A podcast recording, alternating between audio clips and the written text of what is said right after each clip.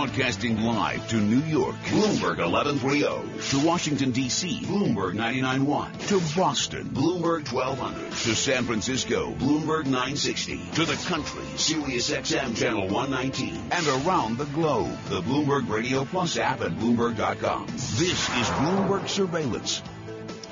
Good morning, everyone. Barry Ritholtz and Tom Keene, Michael McKee off this week. Our economic indicators, we'll look for those at 9 o'clock hour. Kate Schiller, our economic indicators, brought to you by Commonwealth Financial Network. When it's time to change the conversation, talk with a broker dealer, RIA, that's ready to listen, call 866 462 3638 or visit commonwealth.com to learn more. 866 462 3638.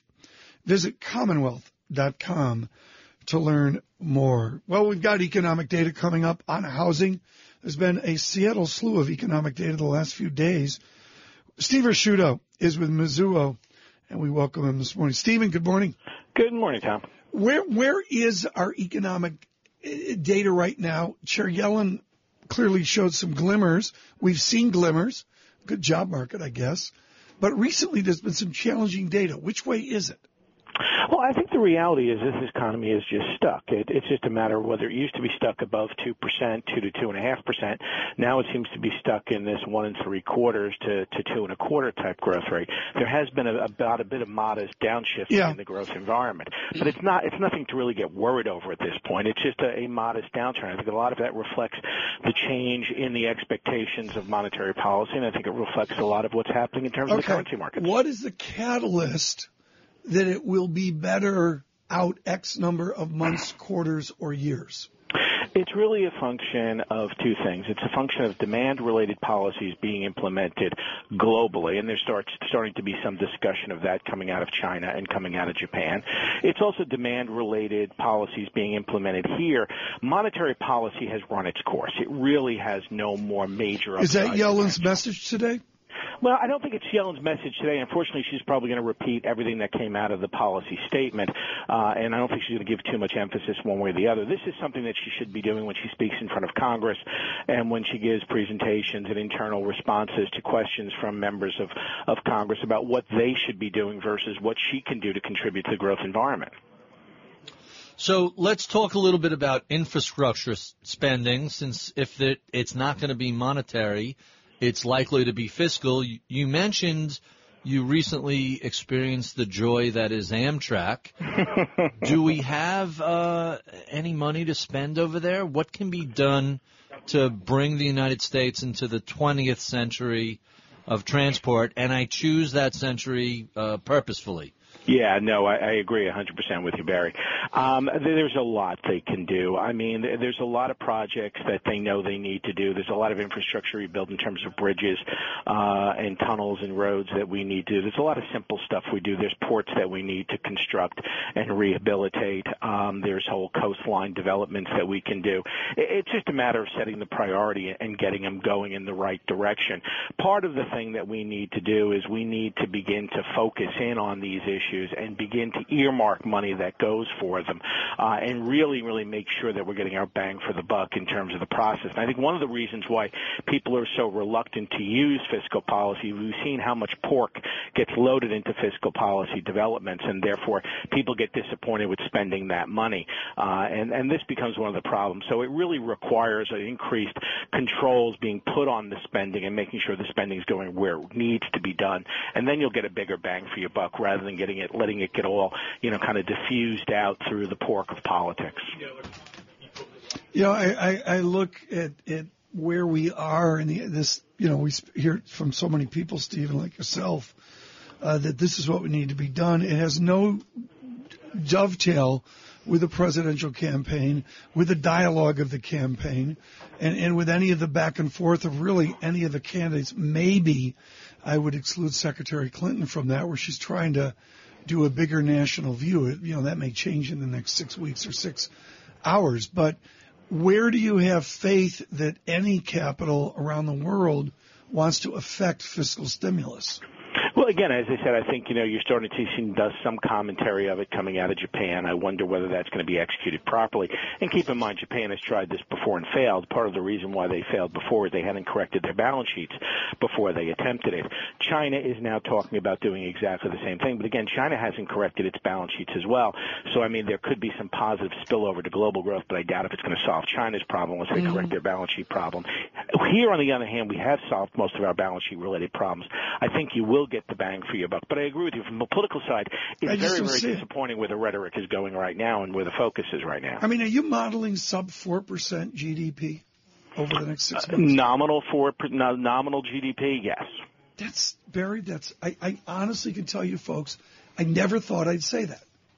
Ever. Sub four percent GDP. Six months. Nominal GDP, correct. Top line. Add inflation into real GDP just as a simple calculation. So within that, what sectors of the economy do you think are potentially uh, the leaders of our three to four percent GDP?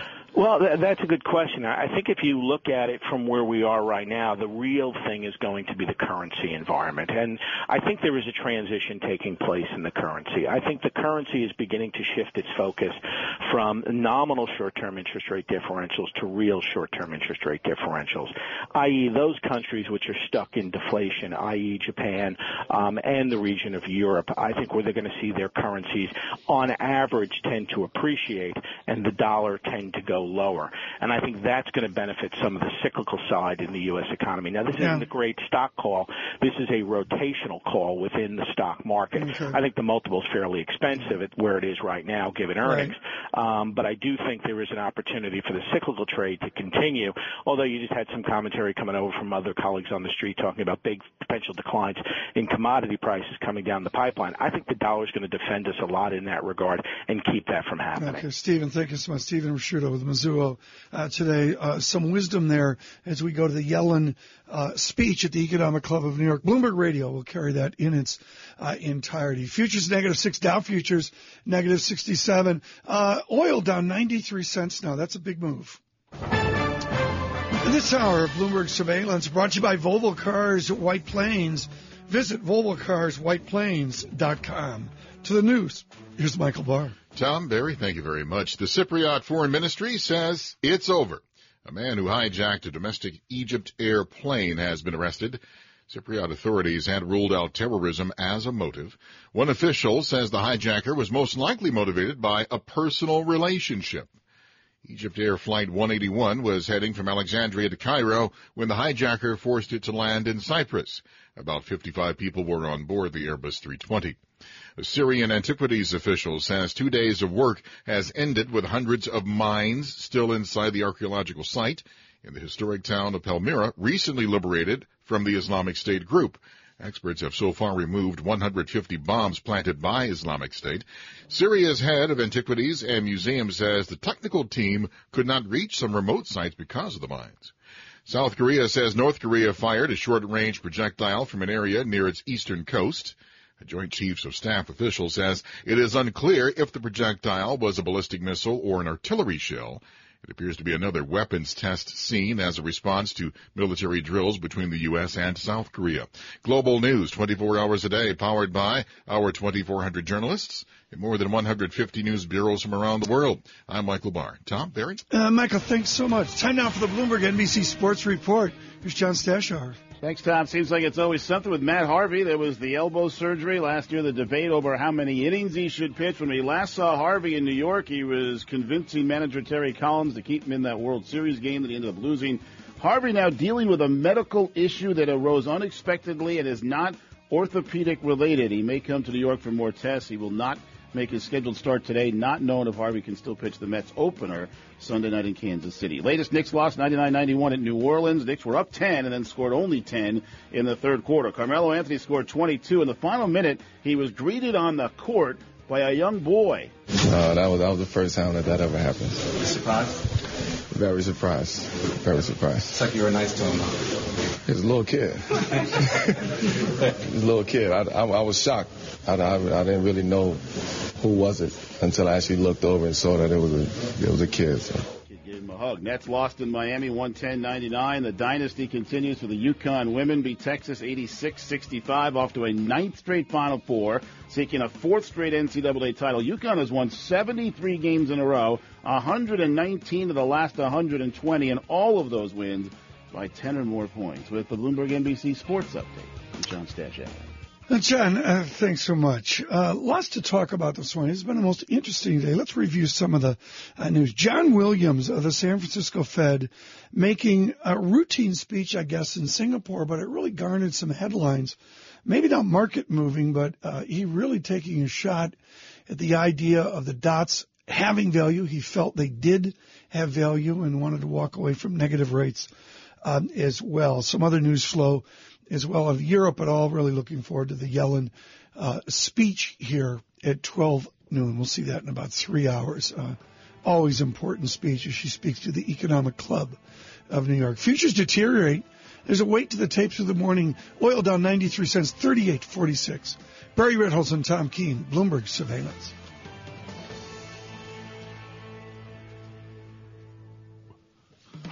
Bloomberg Surveillance brought to you by New York Community Trust, where donors like you help them make New York better. You're listening to Bloomberg Surveillance.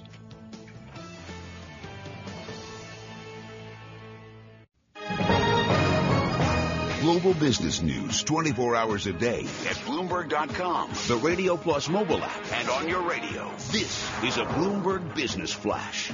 And I'm Karen Moskow. This update's brought to you by American Arbitration Association. Business disputes are inevitable. Resolve faster with the American Arbitration Association, the global leader in alternative dispute resolution for over 85 years. Learn more at adr.org. Oil leading commodities lower, pulling down the currencies of raw material producing nations and helping to lift government bonds. U.S. stock index futures are declining as well, and we check the markets every 15 minutes throughout the trading day on Bloomberg. S&P E-mini futures down 6 points. Dow E-mini futures down 68. NASDAQ E-mini futures down 10. The DAX in Germany's down 2 tenths percent. 10-year Treasury up 930 seconds. The yield 1.85%. Yield on the two-year 0.85%.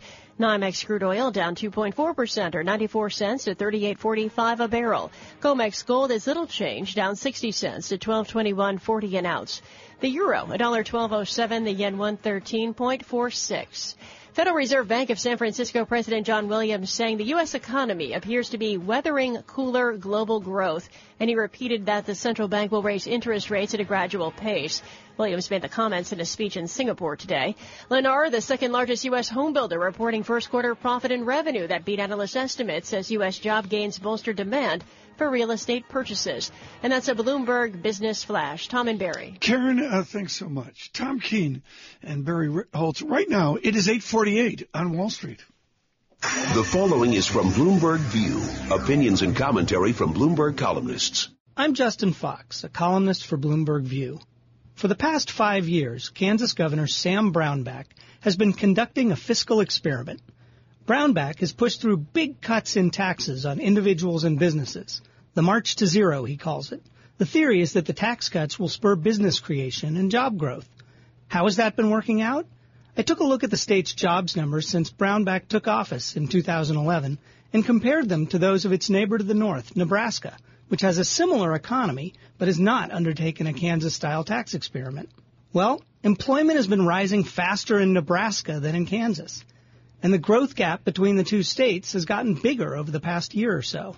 There are lots of possible reasons for this. Kansas has oil wells, and the past year has been tough on the oil industry. Kansas also has a bigger manufacturing sector than Nebraska, and the global slowdown has hurt manufacturers. Still, it does cast some doubt on the idea that cutting taxes, especially in a state where taxes weren't all that high to begin with, is the ticket to economic resurgence. Taxes matter, but other things matter more.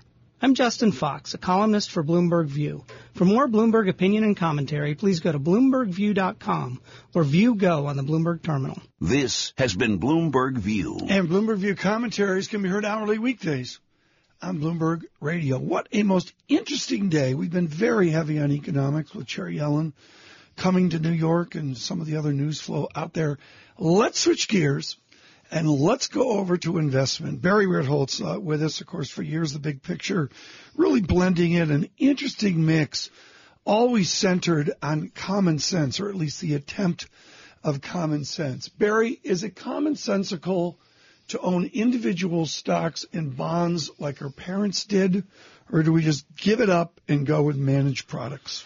You know, when you look at the academic evidence, when you look at all the research and all the data, as much as it's fun to chatter about individual stocks at cocktail parties and barbecues, and as much fun as we have plowing through, and at least for me, plowing through research reports and, and quarterly statements, the data makes it pretty clear it's much more efficient, much more cost effective, much more tax efficient to own a broad index and leave it alone for a few decades. Now that doesn't mean you can't take a small percentage of your portfolio and put it into your favorite sector, a, a tactical allocation or, or things along those lines. But the bulk of the average investor's money should be broadly allocated to low cost indices around the world. Well, let's walk through that. We're going to go through this exercise, folks. If you're bored by it, put both hands in the wheel.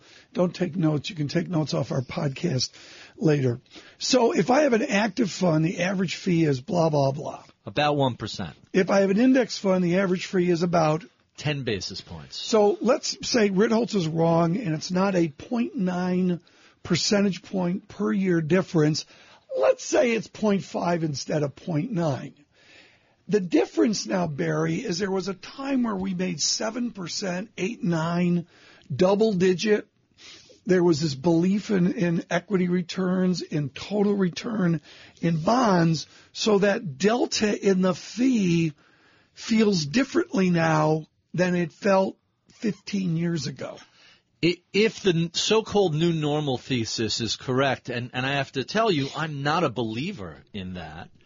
But if that is correct, and we're looking at five, six, seven percent growth uh, for an index like the S&P 500 with dividends reinvested, versus the past century, which is nine or ten percent with dividends reinvested, then even 50 basis points compounded over time makes a, a, a big difference. So there's really two issues we're talking about. One is, do we ignore a century of data and, and pretend mean regression isn't going to happen? Uh, when you look at the market returns from 2000 to today, they are very similar to the market returns we saw from 1966 to 82. Mm-hmm. I think when we finally come out of the other side of what I've been calling the Reinhart and Rogoff post credit crisis recovery. The reason this recovery feels so punk is because it's not your usual post World War II recession recovery. Right. This is a recovery from a credit crisis. And when you look at the piece Reinhart and Rogoff put out in December of, of 2007, before we saw the collapse in Bear Stearns and long before AIG and Lehman hit the skids, they said when you have a credit crisis, you should expect stock markets to get cut in half, real estate to drop by about a third, and the recovery to take at least a decade of subpar GDP, subpar Right. job creation, subpar retail Okay. spending. We've had that. I want to switch gears now, but take the same theme over to Wall Street. Right Mhm. now, Wall Street is grasping with what to do with fixed income. This is a huge issue. I would suggest most of the global Wall Street navel gazing on fixed income is about profitability. It's not about competition or regulation, this, that, and the other thing. How do you make money in a low coupon off a low coupon desk? So if you're looking at fixed income, you have a couple of options, and we discussed yesterday dividends are not a substitute uh, for fixed income. However, you can look at things like municipal bonds, which on a tax uh, adjusted basis are actually paying a fairly reasonable rate, and you could look at an assortment of REITs in both uh, the U.S. and overseas as another way to get some income without taking a whole lot of additional risk. And risk is the key word there. Where people get into trouble is where they're reaching for yield by either going further out on the duration curve or further out on the risk curve, thinking that that those chickens aren't going to come home to roost. We learned in 0809 taking additional risk for a few additional basis points of, of coupon is a terrible, terrible approach to, to fixed income investing. Yeah, I, I just I, I, I think it's challenging. All in all, what do we do if we have a 201k? We, we're, we're not like John Tucker, where he's been on steroids and Right. incredibly fortunate double-digit returns. You know, the, the key factor for retirement accounts is, is one number, and that's your age to retirement. So if you're 40 years old and you have 20, 25 years till you retire, you should be very heavy equities, you should be very heavy uh, global allocation, and you should expect that this is going to be a 401k, a 301k, a 501k, a 201k, and a 601k before you're done. You should expect that sort of volatility, but it's that is why you get returns. If there wasn't volatility, mm-hmm. if there wasn't risk, you know, if you want no risk and no volatility, you get cash and you lose a little bit versus inflation every year, and that's a money loser. If you want a little bit of risk, well, you buy treasuries and you'll see 2%, and that's barely going to keep up with inflation. If you want to retire, you have to accept risk and volatility as part of that equation. That means equities, that means 20 to 30 years, and that means you have to be willing to just sequester these uh, portfolios and just wait it out for, for the Yeah. decades. I, I, I've been distressed recently at the number of people that have quietly told me they're not retiring, and they they don't. A lot of them are very active professionals. They don't want to retire, but also that dreaded word they can't. Well, that, that's a, a dual issue. You have some people who know that as soon as they head to Florida and start, start golfing, uh, they're on a really short timeline. But the bigger concern is, and and Charlie Ellis and others have written quite eloquently about this. Yeah. We have a fomenting retirement crisis. Mhm. It is something that we are wildly undersaved for, not just um, the upper classes, the Manel- middle yeah. classes especially. Alicia Munnell says 81% of Americans are underfunded. Give me uh, 20 seconds here. Masters in business. Uh, last weekend was Philip Tetlock, which was good. Fascinating. We're going to have him on the show this week.